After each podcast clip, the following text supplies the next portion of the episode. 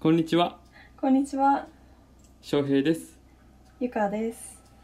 ローテナントの読書会第2回目始めていきます。はい、よろしくお願いします。お願いします。あーやっとできるね。やっとできるね。うはい、ありん、がとのう。前回の、えー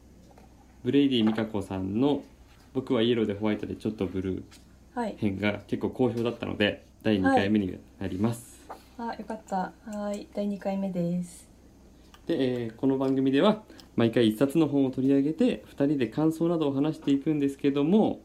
はい、考えさせられましただけで終わらず何をどう考えたのかをしっかり言語化していくことを目標に、はい、えーお互い3つずつ話したいことを用意してきていますはい、で今回の課題図書は浅井亮著「性欲」ですはい、はい。性欲は正しい欲と書いて性欲です。あそう正しい欲と書いて性欲う、ん、ね、ラジオ向けに言わなきゃいけないねうん、そうだね。でまずあの読んでない人向けにあらすじを紹介しようと思ってて用意してるんだけどはい、最初ある新聞記事から始まってはい、えー児童ポルノの容疑で3人の男性が逮捕されたとうん、うん、公園で遊ぶ子どもたちに玩具を与えるボランティアを装って写真を撮っていたはい。そうだね。でその3人のうちの1人の家から性的なえー動画や画像データが押収されたことからえーその3人組がパーティーと呼ばれていることが発覚したっ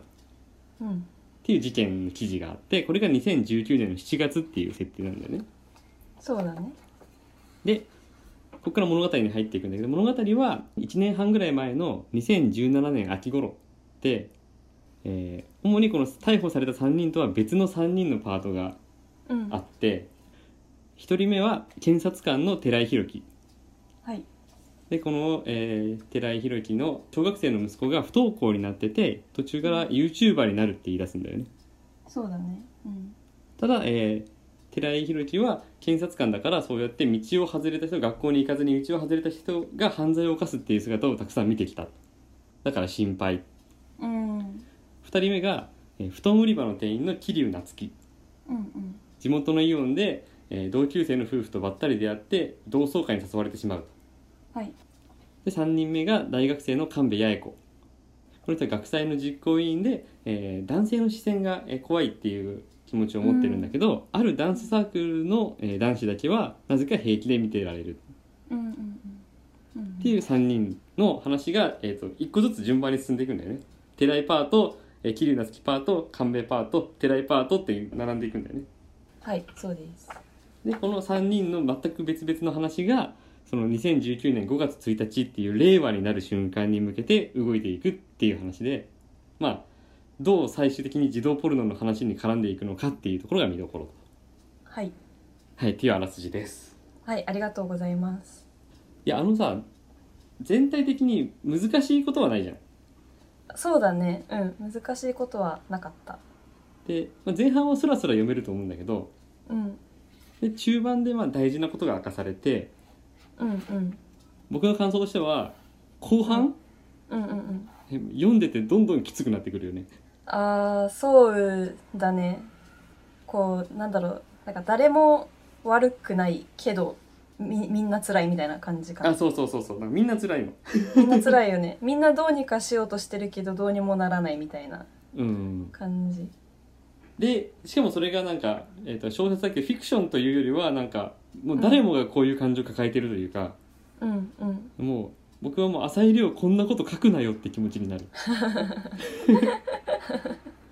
確かになんかすごいリアルだなって思ったんだけど心理描写もそうなんだけど、うん小説の中で出てくる YouTuber の人とかも、うあ絶ん、対この YouTuber ってあの人のこと指してるよなみたいなこう実在する YouTuber のこと。ああそうそうまあつまりさっき言った小学生の息子が不登校になって YouTuber になりたいっていうのは、うんまあ、ある実在する小学生の YouTuber あをはい見てっていう影響を受けてっていう話だったりするからあはい、これってあのことだなって思うんだよね わかるんそうだねねそうだねわかるうん分かってしまうね。うん、はい、っていうのをまあ踏まえてここからじゃあ先ネタバレを入れながら話していくので、えー読みたいなと思った人は一旦ここで止めてください。そうだねネタバレありだからね。はい、でここから先はネタバレありで喋っていくんだけど、えーお互い3つずつ喋りたいことを、えー用意してきています。はいじゃあ今日はゆかちゃんの1個目からいい、はいお願いします、わかりました。えっと私の一個目が佐々木利道パートなんだけど、うん2019年5月1日まで89日っていうところなので、真ん中らへんかな。真ん中ちょっと過ぎたらへんで、えーっと、ある箇所が気になったんだけど、うんこう佐々木利道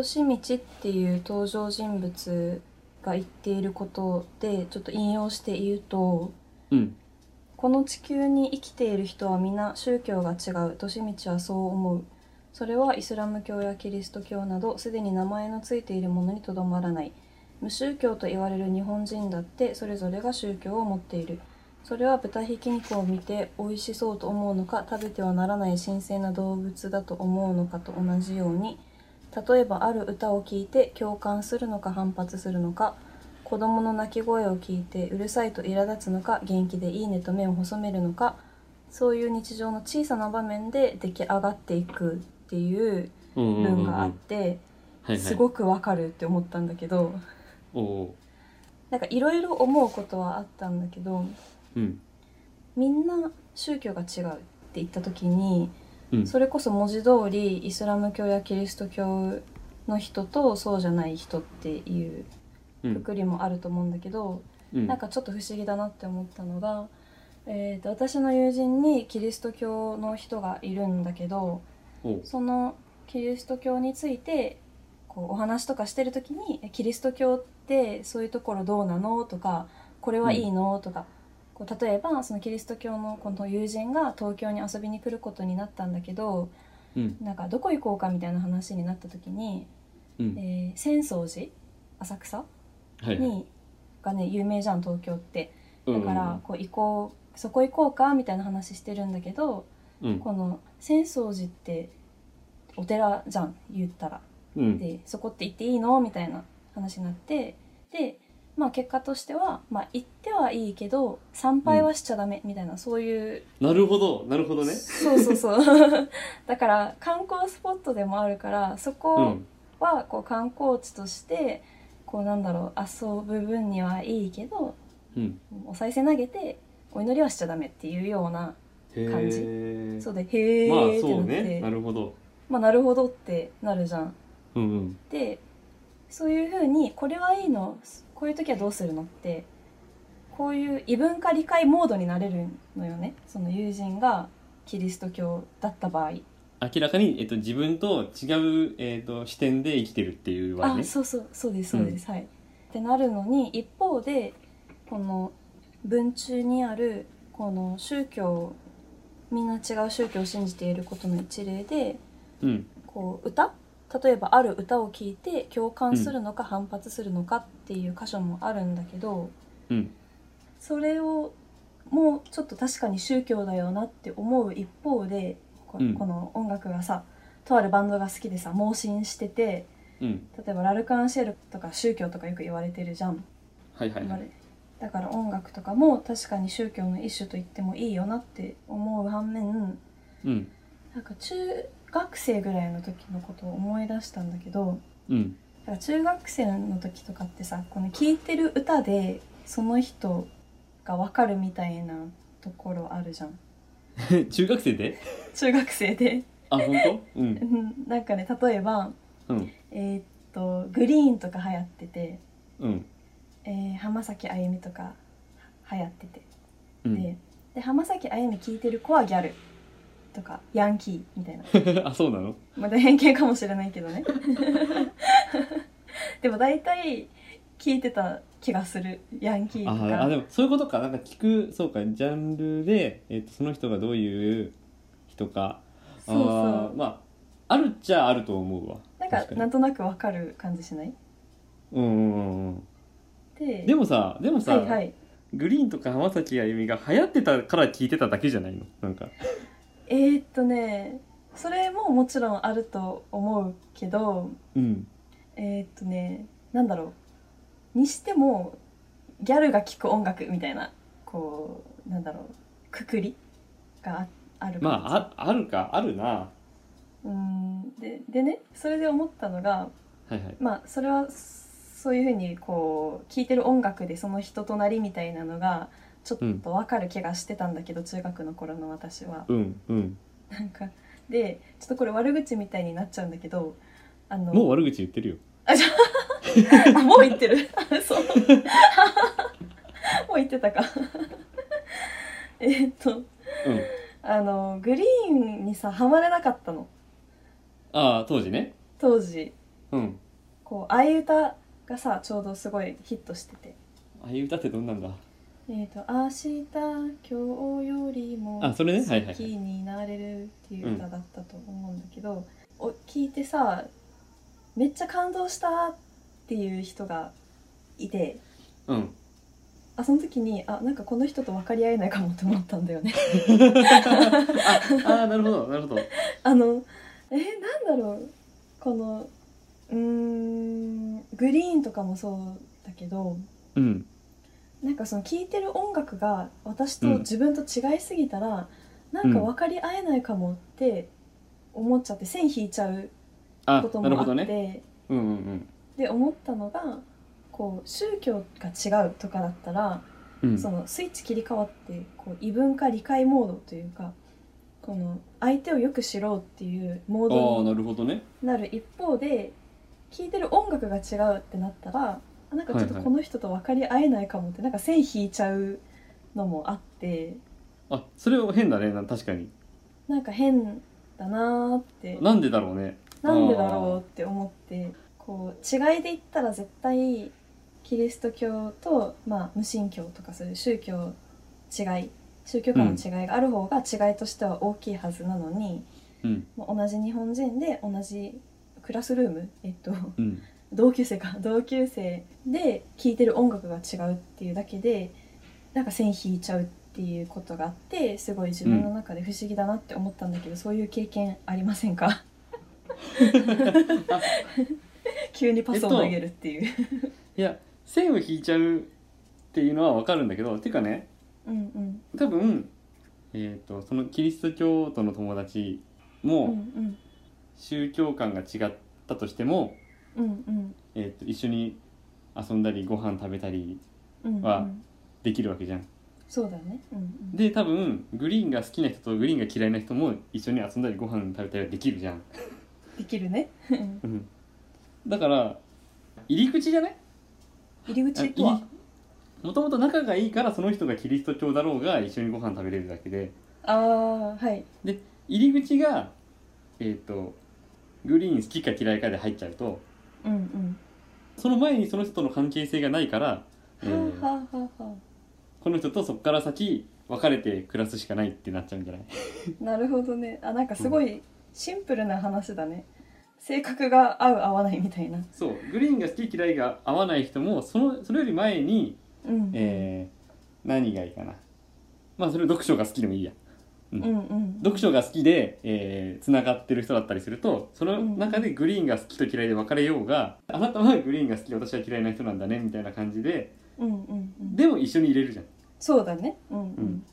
ああはいえちなみになんですけどうんうん、あの翔平はグリーンのファンだったりしないよね大丈夫だよね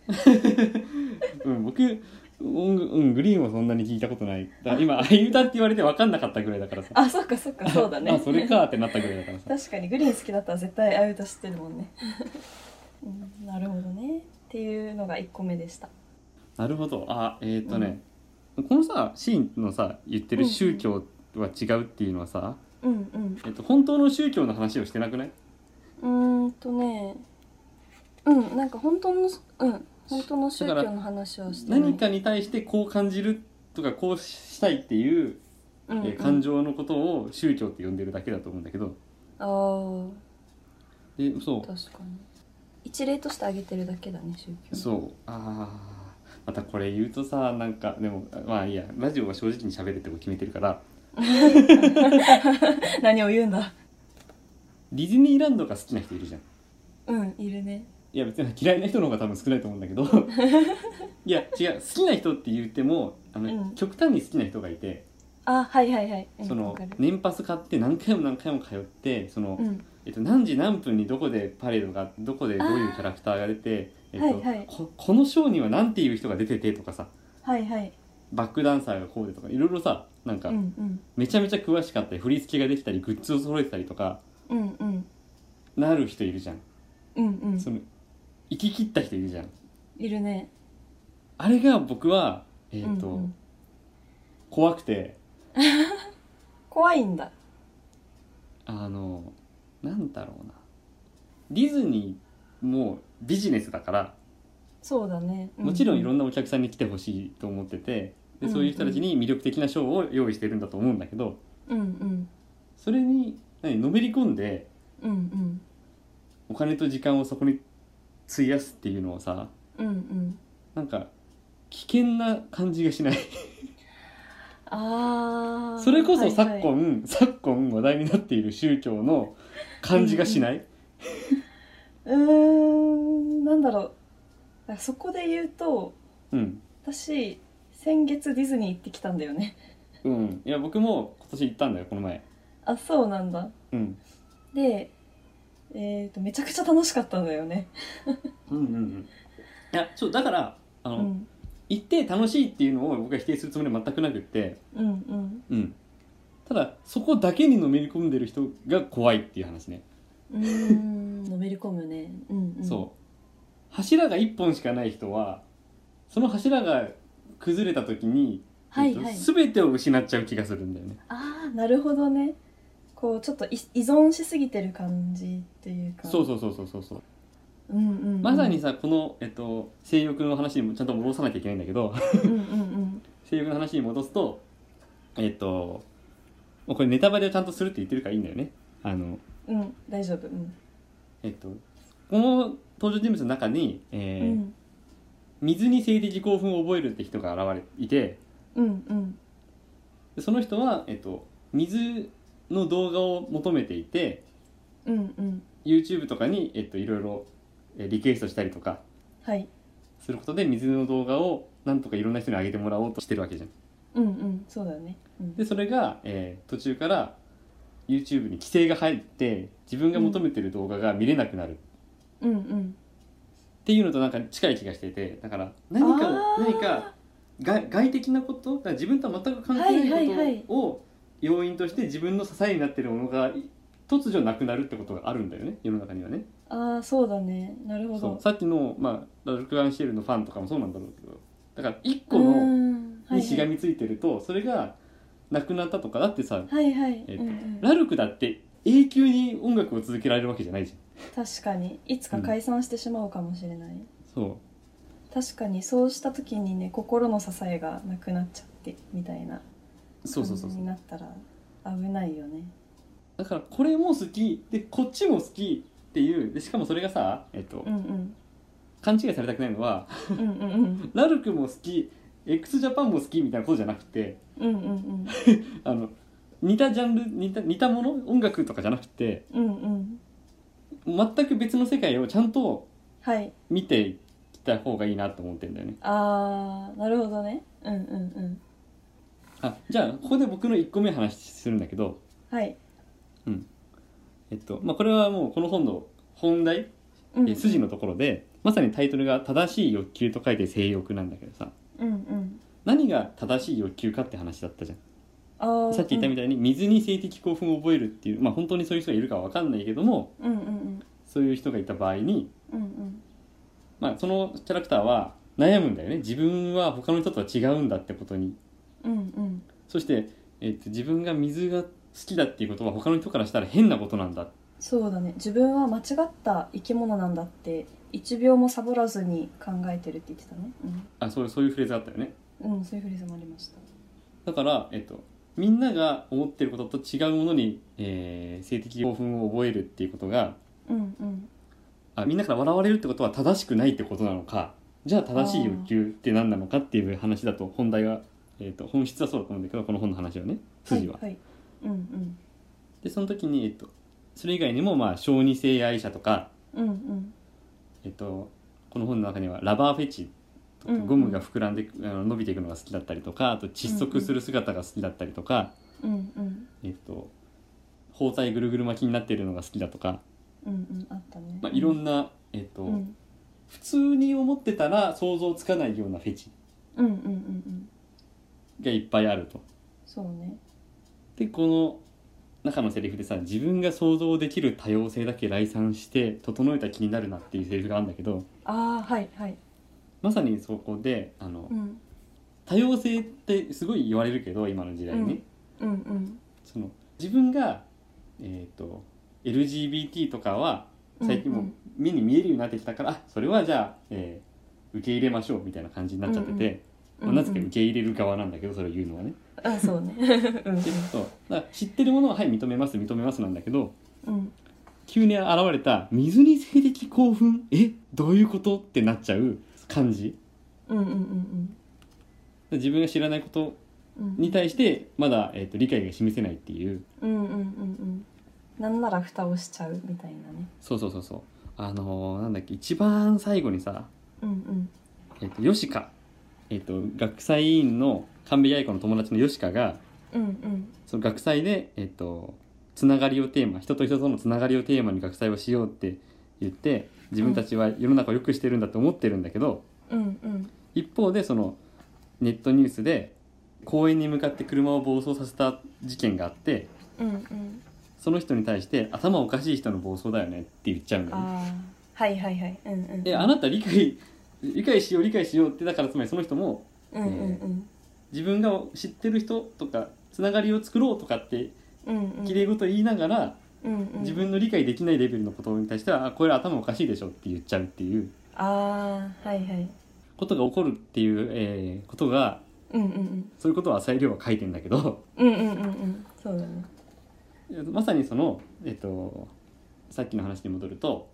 柱を一本じゃなくするっていうことはうん他の世界も見るってことなんだよね。うんうーんなるほどだかねら音楽が好きだから音楽でっていうことじゃなくでいいいや好きなことは好きでいいんだよ全然。うんうんただ、えっと、また隣その隣隣とか別の世界にも目を向けていくっていううん必要があって、うんうんうんはいはいはいはいでなんでそう思ったかっていうとねうんあのディズニーランドに行った時にうん隣歩いてた学生が「うわーリアル!」って言ったの。うんでそれはディズニーランドの入り入り口の建物がいっぱい並んでるじゃん。うんうんうんなんかヨーロッパっぽい感じの建物あそうヨーロッパ風の建物が並んでるんだけう並どんでるねうん「うわリアル!」って言った時に僕もパッて見たら、うんうん作り物じゃんって思ったんだよね僕。ああ真逆だねそうそうそうそういや僕も楽しみにしてたのね全然そのディズニーランドってなんてすごい久しぶりだったからうんうん楽しみにしてたんだけどあこれ何壁に壁がこうボコボコして石垣みたいになってるけどうんよく見たら絵じゃんうんうって思っちゃったんだよねーんはいはいはいそれはなんでかっていうと僕は本当にそういう、えー、と外壁の家建物を見ちゃってるからああ見たことがあるからてるからうんうんリアルっていう人に対して僕はえこれは作り物だよって思っちゃったんだよねなるほどねはいはいまあ、だから僕がすごい何じゃあ世界見れてるかっていうとそういうわけでもないからさうんうんまあでも確かになんかドイツとか行ってたじゃんうドイん、ツで過ごしてたこともあるから、うん、なんかそういう経験があるとそういうところに目が向くのかなっても思っ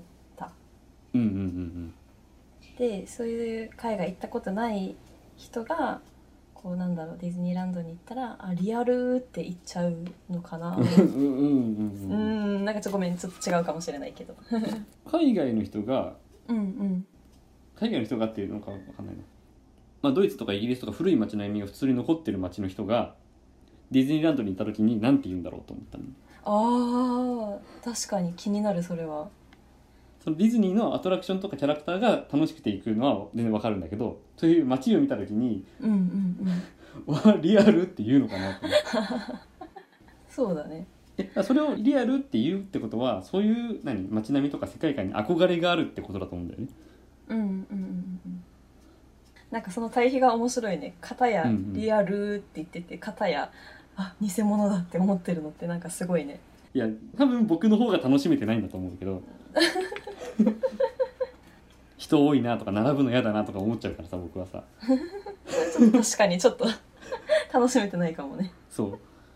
ういやも確かにリアルって言ってる方が楽しめてるだろうなっていうのは思って、うんうんうんそうだね映画とかでもさホラー映画とかでもさ怖がってる人の方が映画を楽しんでるじゃん。だかはらいはいはいはいいやこれ特撮だからとかいやこの血しぶ きはこういう風な装置でできてるからとかいう観点で見ている人よりかははいはいはい怖がってるちゃんと怖がれる人なんだろうねそのリアルって言ってる子は。うんうん、たださそのこれはこう撮ってるって分かってると面白くないのもあるんだろうけどうんうん、逆にその先でこのシーンどうやって撮ってるんだろうって見方の楽しみ方もあるよねああなるほどね確かに確かにそういう観点で見ても面白いよね。そうそうあの何、えー、と作り手の視点うんうんこのシーンどうやって撮ってるんだろうえー自分やり方分かんないみたいなさだうんうんうんからまあ楽しみ方もとかまあ見見方もそれぞれ違うんだと思うけどねうんうんうんうんすごいね同じ同じランドにいるのにねそうそうそうそう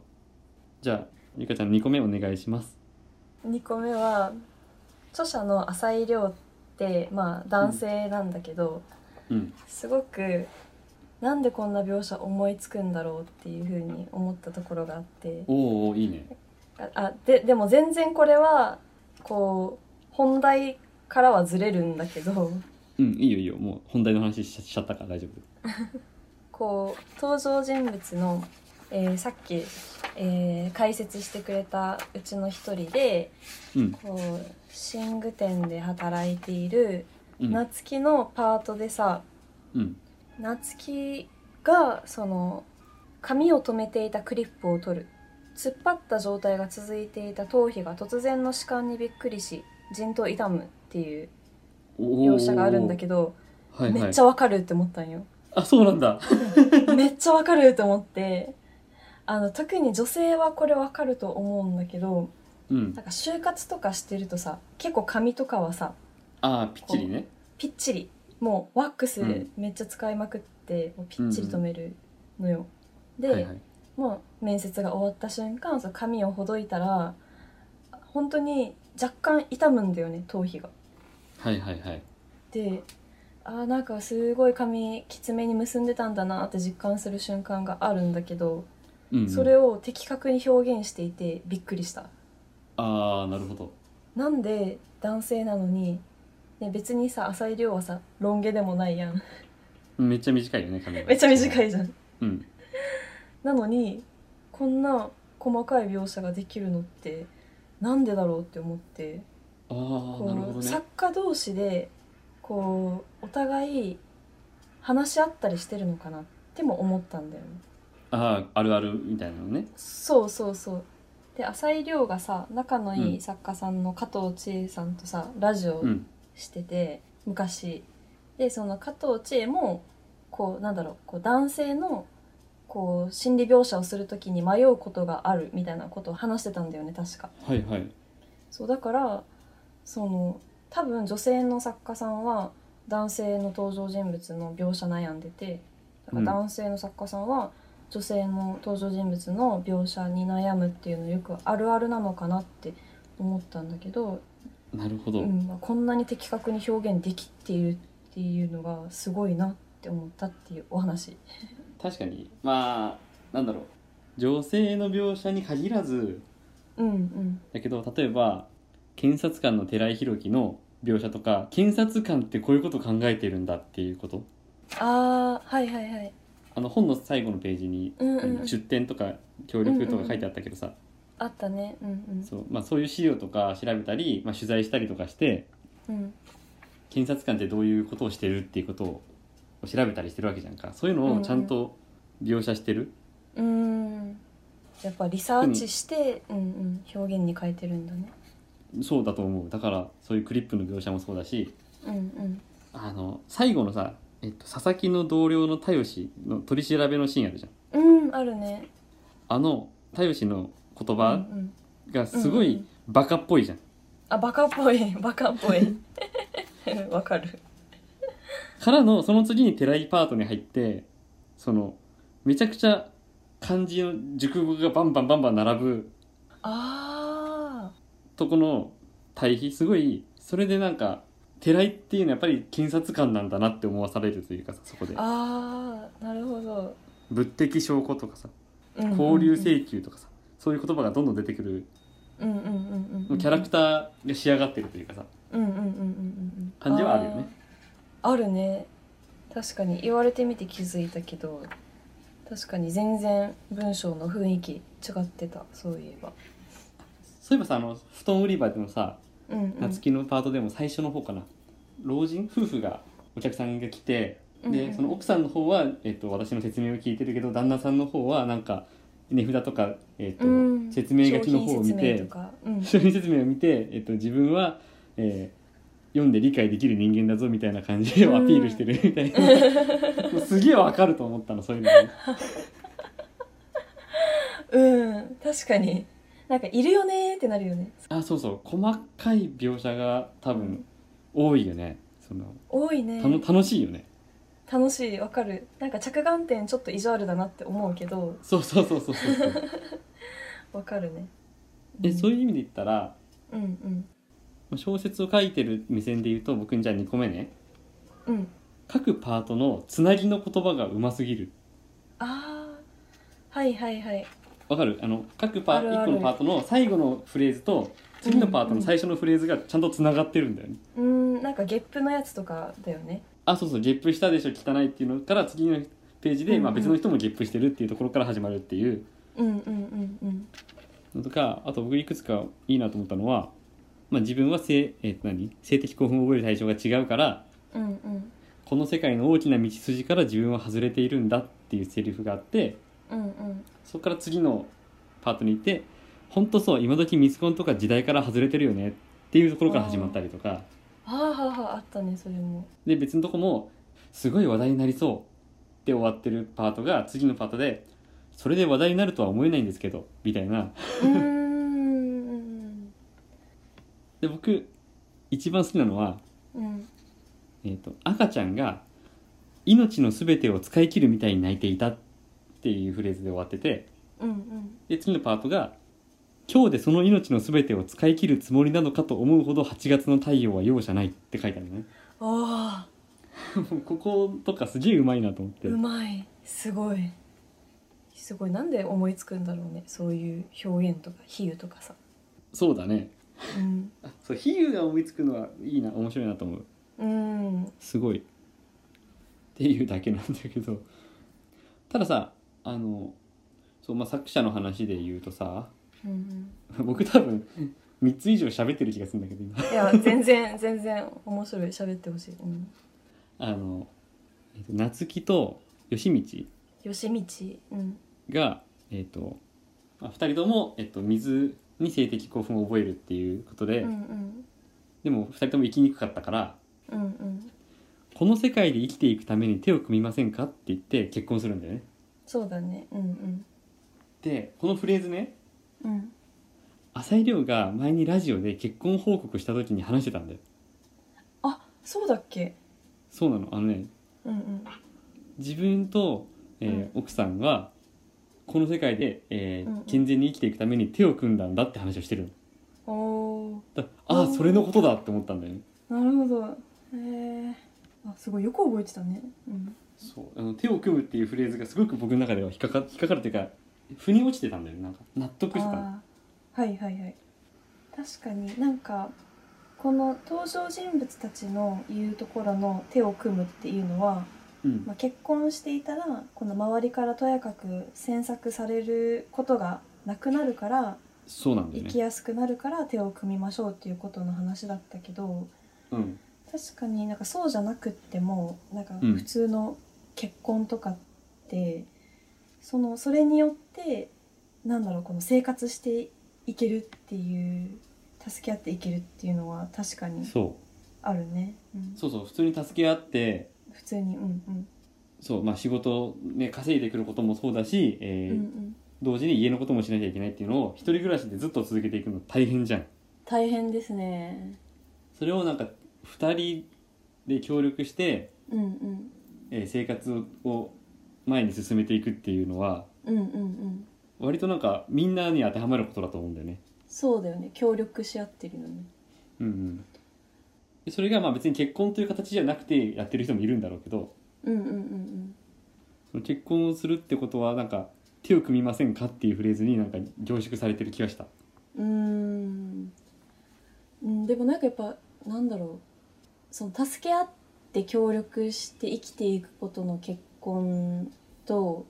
うん世間を欺くための結婚、うんうん登場人物たちの結婚ってなんだろうなんかやってること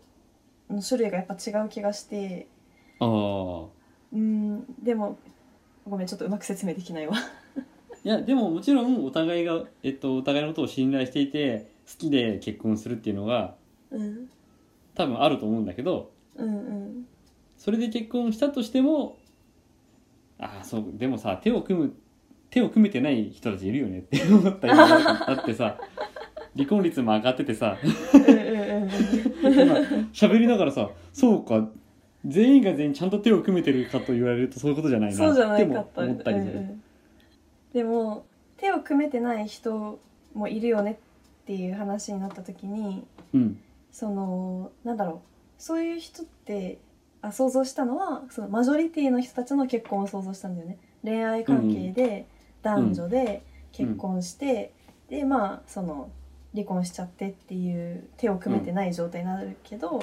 この2人って、まあ、マジョリティかマイノリティかで言ったらマイノリティじゃないはいはいはい、そのフェチも全然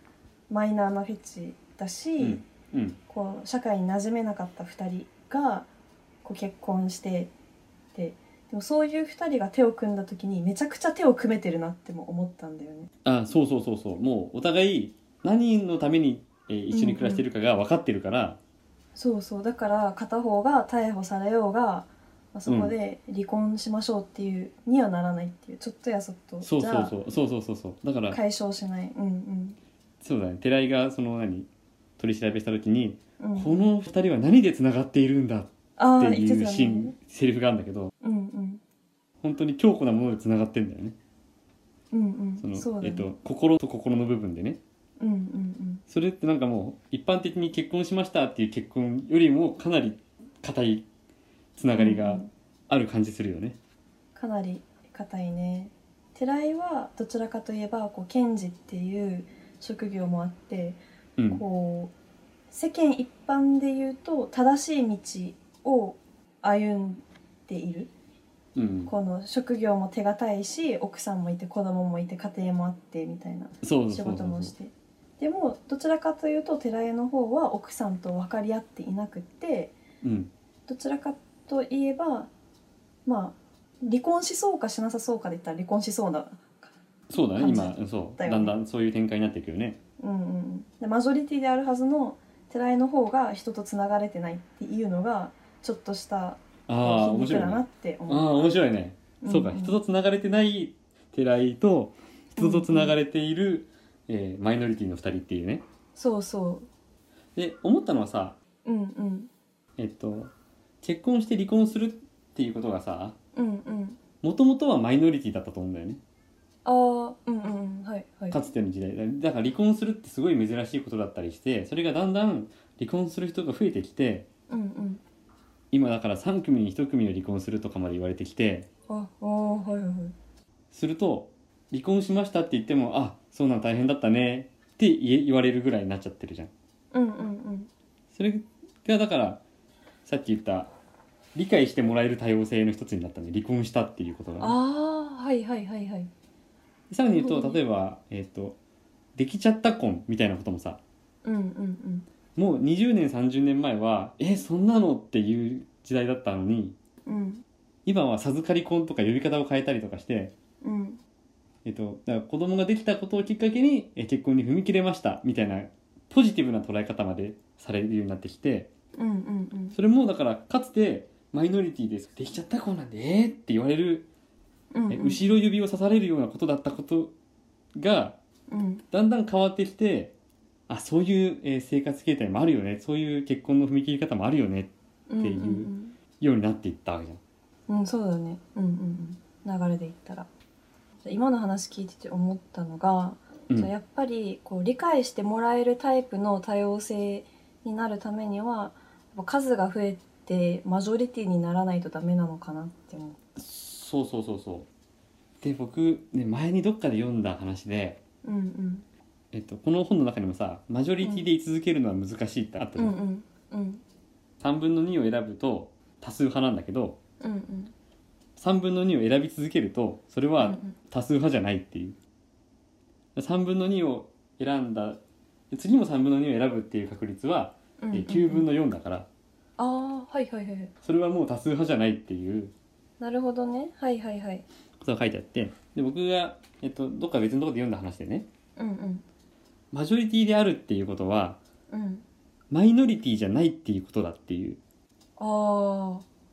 あ例えばさ、えっと、じゃあ私は千葉県出身ですっていうのはうんうん全体から言うとマイノリティなんだよねうんうんうんでマジョリティは千葉県出身じゃない人のことなんだよねうんうんうんうんだから私は、えっと同性愛者ですとかっていうのも、うんえっと全体の数としては少ないんだけどそれ以外の人はじゃあ何かって言ったら同性愛者じゃないってことだけでうんうん別に何何でもないんだよねうんなうんうんうんうんわかるよだから、マイノリティであるっていうことの方がむしうろんうん強いんじゃないかっていう話をあー私はこれですっていうものがある方がはいはいはいちゃんと個性があるというかさ あーローランドみたいな感じかなな んでローランド出てきたの急に俺か俺あ俺か俺以以外かそうそうそうそうそそううそそうそうそうそうローランドは究極のマイノリティなんだよ俺っていう外かうんそうそうそううん一そう人しかいない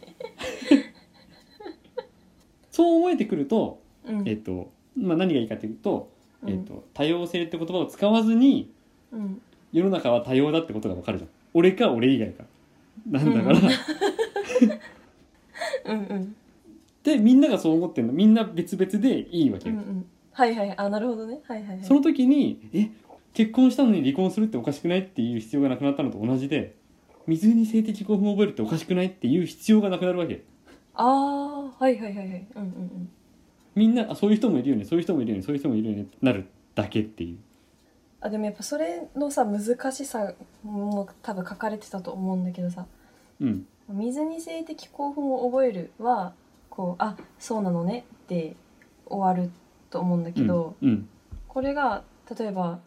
小児性愛者なんだよねって言ったらそうそうそうそうそうそそうれはちょっとでもなってしまうっていうことの話でもあったんだよね。なるねなそうそうそうそれあもーこの本には書いてあったりするよねうんあえっ、ねとその小児性愛がえっ、と小児性愛って難しいなあのつまりさうんうん勝手に自分の部屋の中で妄想して楽しんでる分にはいいわけようんうんうんそうだね。それがえっ、と世に出てうん誰かに直接的に迷惑をかけるっていうことになるとうん犯罪になっちゃうわけよね、うんうんうんまあ、だからこのなんだっけ本の中の水に性的興奮を覚える人たちは人目につかないようにやってたはずだったんだよねそうだね。そうそれを分かってんだよね人目についたら良くないことだって思ってるからうんうんうんなんかそれすらも許されないっていう話だったのかなああいやだ不意に外に見つかると逮捕されるっていう難しいよねここだよね難しいなんかそうなんかかわいそうって思っちゃったそうそうそうそうもう自分たちを絶対外に見られちゃいけない人だって分かってるからやってることなのにうんうんうん自覚してやってることなのにたまたま外にえっとつながっちゃったことで逮捕されるっていう話になっちゃうんだけどうんうんうんうん確かに確かにうーん考えさせられますね それは言わないでしょよしいやあ禁句だったあゆかちゃん3つ言ったっけ言ってない気がするもう一個あごめんるごあめんります、はいどうぞどこだったっけな3つ目がこれもえっと浅井亮意地悪だなーって思ったおうおこうとでもあるんだけど夏希と利道のこの同級生のつながりでこの結婚式あ失礼しました夏希と吉道は同級生ででその同級生同士が集まってこう、えー、と同窓会を兼ねた結婚式をやろうっていうことの話があったかと思うんだけど、その結婚式の新老が死んじゃうんだよねで新郎じゃないよえ新郎の友達だよあ新郎の友達かあ失礼しました、新郎の友達か、うんが死んでで、うんでその新郎の友達は結構漢字的なことをやってくれてたから、うんうん、まあうんクラスの人気者みたいなそ感うじそうそうでもうめちゃくちゃマジョリティのタイプのうんう人んで,、でその人が亡くなっちゃったからこの結婚式がちょっとお通夜モードになるみたいな中で、はいはいこう夏希はちょっと笑いをこらえるのに必死だったっていうあのあーシーンがあったかと思うんだけどうんというのもその亡くなった人のこの原因が酔っ払って海に飛び込んじゃってうん亡くなっちゃったんだよね。まあうんそうそでまあ大まかにはそんな感じだったと思うんだけど、ううんそれでこの周りはなんかまさかあんなことになるとはみたいなうんまさかああいう風に死んでしまうとはっていうようなうんうん雰囲気だったけど夏希はいやわかるでしょみたいなそうそうそそうう酔って海に飛び込んだら死ぬかもしれないってわかるでしょっていうこう一人ちょっと冷静でうんあの周りを見渡してる感じのあのシーンがあったかと思うんだけどうんなんかそういう雰囲気に流されないちょっと意地悪な目線みたいなのがあのちょっと面白いなって思ったんだけ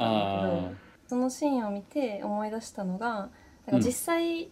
そういう出来事が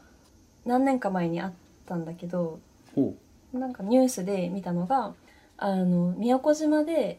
プロポーズに成功した男性ううんが橋の上でプロポーズしたんだよね。で、OK もらえてでもう嬉しさのあまり橋のへりに登っちゃってうんでそのまま落ちちゃってうんで亡くなったっていうニュースがあったんだよねはそうそうそうそれがあってなんかすごい、まあ、悲劇として、まあ、ニュースになってたんだけどあうんうーんでもそうでその人もプロポーズした時に酔っ払ってたんだよね確かあそうなんだそうなんだうんうんそうそうそうだからその出来事と似てるなって思ったんだけどはいはいちょっと何が言いたいのか自分でも分からなくなってきちゃったんだけどなんかそういうことができる人ってやっぱりうんなんだろうやっぱりポジティブな人なんだろうなっても思ったんだよね。うんうんうこんうんの酔っ払って 海に飛び込んでも自分は生き残っていけるって思ってしまううんうん人、まあ、そういう風に描かれてたと思うんだけどでやっぱりそういう人がなんだろうあのフラッシュモブとかもすると思うのよ。 うん はいはいはいはいあのフラッシュモブでわーってやって「結婚してください」って言って「喜んで」って言ってもらえる未来を想像できる人そうだねでそういう人がさフラッシュモブをしてあのなんかまあ断られるみたいな 動画を見たことあるんだけどだからそこから断られたりとかマイナスな方向に行くっていう想像をせずにもう動いちゃう人だよね動いちゃう人うんでそういうポジティブ人間が結局死んでしまうことってもうやっぱあると思っていて。うんでこの小説のこの冒頭でも出てくるんだけどなんか明日死なないことっていうのを前提にこの世界を生きていく、はいはいでもその生きづらさを抱えてなんか死にたいなって思うこともマイノリティの人はあるけどもうんなんか結局なんだろうマジョリティの人がああいう風に調子乗って死んじゃってで、うんなんか自分たちは正しくないって自覚してるからうんこう慎重になってこう生きてそうそうそうだね結局生き残れるのはマイノリティの人たちだったりもするっていうことがごめんめちゃくちゃスケールが大きくなっちゃうんだけどうんなんかそういう2種類の人間を作ることによってこうどちらかはこう生き残っていけるっていうこう多様性っていうのはやっぱりそのなんだろうこの種を保存していくために必要なもなるほのどなはいのはかいなはっいて思った生物学かなこれあのそっちに行くのねあそうなそるっちほにど気づいたらここに着地し てたおうおういいね種を保存するために多様性があるとそうそうそう確かにだ全くポジティブ人間ばっかりだと飛び込んで死んじゃうから、そう そうあ なるほどねそうだから主としては正しいっていう状態、はいはいわかはるい、この個体レベルで言ったらうん、すごくマイノリティだ正しくないんだ死にたいみたいな風に思ってるけど、こう人間という種で見た時に生き残っていくためにやっぱりそういう人はいる、どの猫にも多分いるだろうし犬にもいるだろうし。そうだねうんあーわかるわかるあすごいなあそうでキリンとかもさ、うえっんと、キリンって最初首が短かったけど、うんうんもともとねもともと短くて首の長い個体もいてで首の長い個体がいたから生き残れたみたいな感じじゃん多分そんな、うんうん、木の上の草がをむしれたっていうことだねそうそうそうそう、うんだから最終的そういうレベルの話になってくるのかなってあ思あいやそれで言うとさこの、う、うんうん、えっと本に出てくる、まあ、マジョリティとかマイノリティとかっていうとうんうん多くの人は何かしらマイノリティな部分を持ってて、で何かしらどっかで、えっと死にたい気持ちにもなるし、うんうんえっと苦しむこともあるんだけどうんうんうんここは合わないなっていうことがあったりするんだけどうんうん中にその、えっとこの作中で死んだ西山みたいにうんうんもう究極にそのだから何も疑わずに生きてるポジティブな人がいて、うんうんまあ、それはそれで多分全体から言うとすごい少ないんだけどポジティブだけで生きてる人ああそう飛び込んでも死なないと思ってる人うんうんで浅井亮はこのこの人はこの本読まないと思って書いてるよねあああそうかもうんうんうんうんただそれ以外のちょっとでも何か、えー、と引っかかったり悲しかったり死にたいと思ったことがある人はうんうん読んだら必ずこの本刺さるんだけどうんうん一部のその完全ポジティブ何も疑ってないうんうんうん人は、うんこの本読まないだろうと思って書いてる感じがすごいするんだよね。確かに確かに完全ポジティブの人は読まなさそうなんかまあ読んでそもそもも何言ってんだろうってなりそう,うん、そう何言ってんだろうってなるしそもそも浅井亮が好きじゃないだろうとかまであー思ってそうだよね。あ思ってそう 確かに分かってるからこういう書き方ができるんだよねだって。ああそうだね確かに完全ポジティブの人はうんそうだか読まらなそさのそうだうんうんさっきのフラッシュモブが失敗すると思ってない人とかもそうだし、うんうんうんうん僕一個それで思い当たったのは、うんえっと NHK の「紅白歌合戦はいはい」もう日本中の人が見る生中継の番組うんうんの中でギネス記録に挑戦するって言ってけん玉始めたじゃん。なんか聞いたことある。えっと、三山ひろしっていう、えー演歌歌手がけん玉が好きっていうのをアピールしてうんうん。じゃあそれで、えっと、100何人とかでけん玉を大皿に乗せるっていうそんな難しい技じゃないんだけどああね、はいはい。それを100何人連続でやって最後三山ひろしが歌を歌い切 ってけん玉の大皿を決めるっていうああ、うんうん。企画をやったわけよ「紅白歌合戦で」はあ生放送でうんうんうん。そうなの。その企画した NHK の最初のスタッフうんうん。誰かが途中で失敗すると思ってないよね 成功するし未来しか見えないみたいな。見えてないじゃんで実際、うんうんいえっとそれに挑戦して途中で失敗したの一人ああ、うんうんうんうんうん。そっから何事もなかったかのように次の人が進めて ったので見てる人はさ「えこれ、うんえ途中今失敗したじゃん」って「これもう記録じゃないじゃん」としか思わない 思うそうだよね。変なクエスチョンが浮かんでるじゃん何これやって今え、続いてでる三山ひろし。も歌を止めるわけにいかないからうんうんうん。歌ってる間みんなけん玉してるまあそれ自体が意味わかんないんだけ ど途中で誰か途中で一人失敗してるしえどういうことどういうことってなるじゃん確かに。だからこのスタッフはこれが起こるって思ってなかったんだよねすごいことだね。ある意味釘付けになっちゃう。あーこんなことが起こると思ってなくて企画してるから怖くない怖い。めっちゃ西山寄りの人間なんだよねこれやって企画した人って絶対そうだね確かに 怖いねでそのまあ次の年からなんか何回かやってて成功した年もあるんだけどああーていうか1年目で失敗してまだやってんのかとも思うじゃんなんかさあーそれは確かにもう完全ポジティブ人間だね、この企画をした人はそうでしょうんまあそうじゃなきゃそういう世界で企画なんかできないとも言えるのかもしれないけどうんなんか僕はあれがちょっと怖いんだよねストロング感を飲んでうん飛び込んじゃう人だろうなって思うんだよね、確かに飛び込まないか飛び込むかでいったら飛び込みそうなタイプだよねなんかそう会ったこともないし誰か知らない人なんだけど 勝手にそう思っちゃうよねなんかそれをやっぱりこう見てる人を感動させるぞって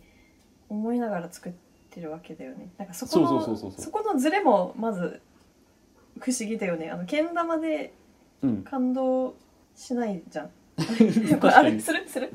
しかもテレビでね映ってる、うんうんえっと、右下のワイプで三山ひろしが歌ってんだよでずっとあ画面大きい画面はけん玉をやってる人が順番に順番に映ってくだけなんだよねあうんうんうんうんでも誰も歌なんか聞いてないし 三山さんはこれでいいのかって僕は思ったりするんだけどそうだよねよくわかんなくなっちゃうね、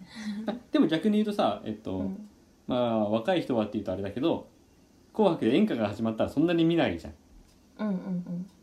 今トイレ行こうかなみたいな感じになっちゃうじゃんそこをまあ見てもらえる企画にしたっていうことなんだと思うよああじゃあその意味でもその意味では効果はあったのかなそうかもなるねほどねなるほどなるほどああそっかそっかもうだってゆかちゃん次見るでしょ「紅白」でけん玉やったらどんなもんだろうと思って気になるでしょえ気になっちゃうね見ちゃうね釘付けかもしれない いやでもそしたらでも結局ね演歌聞いてないかもしれないからね あそうそうそうそうトイレ行くのとあんま変わんないかもしれないけどねなんかまあ僕の多分3個以上喋ったと思うからうんあそうあの3個どころじゃないんだよねこのあそうそう話したいことがさそう思いつくことはめちゃくちゃたくさんあるんだよねあるよねだからまあゆかちゃんもあったらどんどん言ってっていいんだけどうんうんえっとこの水に興奮する人たちがうんその他の人たちからからかわれるシーンがあるじゃんうんうんうんからかわれたりとか「えうん何わかんないの?」みたいな感じに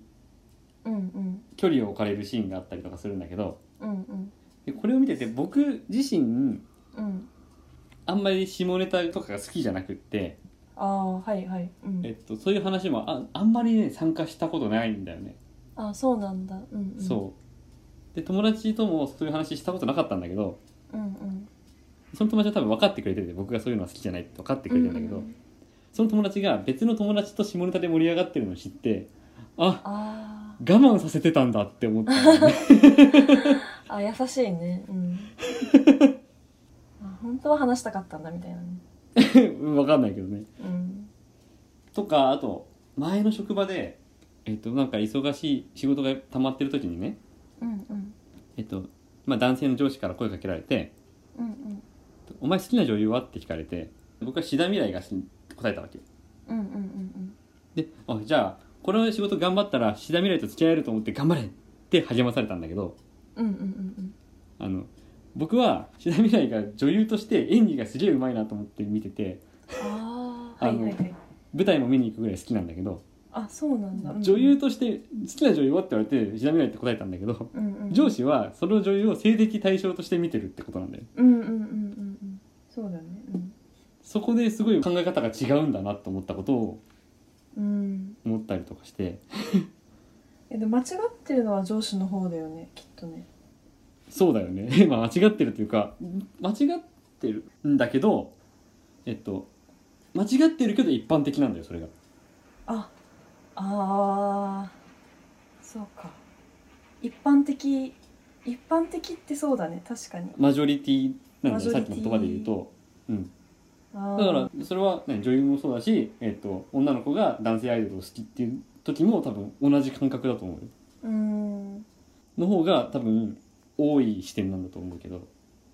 あじゃあそこでいやいや結婚とかそういう対象として見てないですよ演技力がいいと思ってるんで演技力が があって好きなんですよとか言おうもんならそうなんだろうその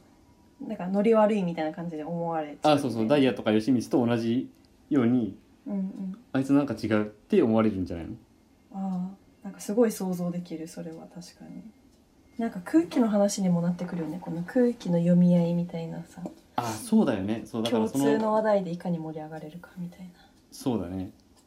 でもなんかそう共通の話題つながりでいくとうんなんかちょっとあんまり本関係ないかもしれないんだけど、うんなんか昔って SNS がない時代ってうん共通のみんなテレビを見てたじゃない。で、はいはいはいそのテレビを見ているかどうかでこのみんなの話の輪に入れるかどうかが変わるみたいな、うんうんうんうんっそうだねていうのがあったかと思うんだけど今ってこうテレビ離れとかも進んでてうんネットフリックスとかアマプラとか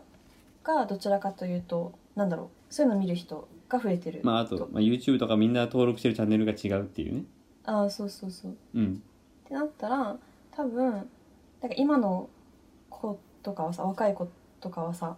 多分この「あのドラマ見た?」とか言うんじゃなくて、うんこのおすすめのドラマあるんだけどっていう話で盛り上がれると思うんだよね。はいはいはいはいそうだから昔は一つのテレビを見て盛り上がるっていうことしかできなかったと思うんだけどだからみんなの輪に入るために、多分見たくもないテレビも見るっていうこともあったかと思うんだけど、はいはい今はなんか自分の好きな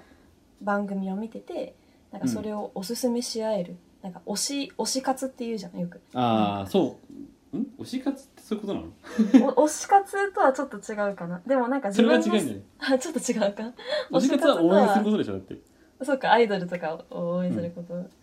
なんだろうでもなんか今はそのなんだろう一つの番組を見る必要性とかはあんまりなくって、うでん自分の好きな番組とかをこうアピールしていけるこう良さがあるのかなって思っうた。んうんまあこれが好きっていうことを言いやすくはなってるんじゃないかなそうそうだよねきっとうんうんでそのなんだろう主張がなんかうまく伝われば他の人もあそれもじゃあ見てみようかなとかそういうのも興味持ってみようかなってなるうんそれがうまく伝えることが大事だけどねそのああそうだねそもそもそうなんかか自分が好きなことだけをただダラダラダラダラ言ってる人もいるからさ、ああそう、んそう確かまあにそれ、をそれを無理に否定はしたくないんだけどうんうん、それじゃあ面白さ伝わらないよとは思ったりする、うーんうんそれはあるね、だから僕も気をつけてるこれ面白いよって話をするとき にすごい気をつける、面白そうに聞こえなきゃいけないなっていうのはうん、うん面白そうに聞こえてると思うよあそうだから最初のさ今回性欲のあらすじを喋ったじゃんうんあれすごい考えたもんねうんいやでもなんかすごいなんかまとめられててびっくりしたなんかその分かりやすくまとめられててすごいよく説明できてたからびっくりした、うんあれを聞いてあ読んでみたいなと思ってもらえたらいいよねうんうんそうだね最終的に読んでもらえたらいいねで今ゆかちゃん言ったみたいにさうんそれぞれが見てきたものの話を別々にしちゃうからうんうん深い話ができないというかさああはいはいはいだからこそこの読書会みたいに一個のものを一緒に見るとか読むって決めてうんうんそっから考えたことをいっぱいお互いに話し合うっていう場は大事だと思そうだねう。うん。その別々のものを見てたら表面的なここがいいんだよここがいいんだよしか言えないからうんうんうんうんそっから先自分がどう思ったかどういう気持ちになったかっていうことをこうやって話し合うっていううんうんうんうんいいね読書会改めてな改んかめていいねよくないやばい今この番組全体の着地点としてすごくいいところにいる気がしない読書会はいいっていううんいやでもそうだね確かにこんなね感想を言い合うこともないよねしかも今さ今回話すためにさどうしようかっていろいろお互いまとめてきてるじゃんうんそこもいいよねうんうーんちゃんと考えて考えてから、えーこれを話そうって決めてる感じがうんうんであと相手が喋ったことを受けてまあもともと話すつもりじゃなかったけどこれも話そうとかも生まれてるじゃんうんうんうんうん確かにそうね触発されるよね、 うん、そううんまあこの何もう1時間ぐらい喋ってるけどうんこれを聞いてまた読み直したりとかまた読んでみようと思う人もいていいと思うからさうんうんううんん確かに見る人によって、うん、変わりそうだしねまあ、私はこういう感想を持ったよっていう感想メールとかも欲しいねあ欲しい、うん、でもし感想があればメールを送ってください、送ってくださいあの受付メールアドレスはローテナントラジオアットマーク Gmail.com 綴りは LOWTENANTRADIO アットマーク Gmail.com にお寄せくださいというわけでじゃあ第3回の予告をしようと思うんだけど、あお願いしますえー次に取り上げる本はレイ・ブラッドベリー著「歌詞451度うん本が規制される話ですよねそうそうそう確か」で、まあ、歌詞451度っていうタイトル自体が、えーうん紙が自然発火する温度なんだよねああなるほどそれで歌詞451度っていうタそイトうル本が燃やされていく世の中ををうんうん切り取った小説です SF 小説になるのかな SF だね一応ねああ、うんいや面白そまあ、本が燃やされる世界はどういう世の中なのかっていうことをちょっと楽しみに、まあ、僕もまだ読んでないからこれから読んでいきますう私もこれから読んでいきますはいじゃあ、えーローテナントの読書会第2回目、浅井亮性欲、はいここまでですお相手は翔平とゆかでしたさよならさよなら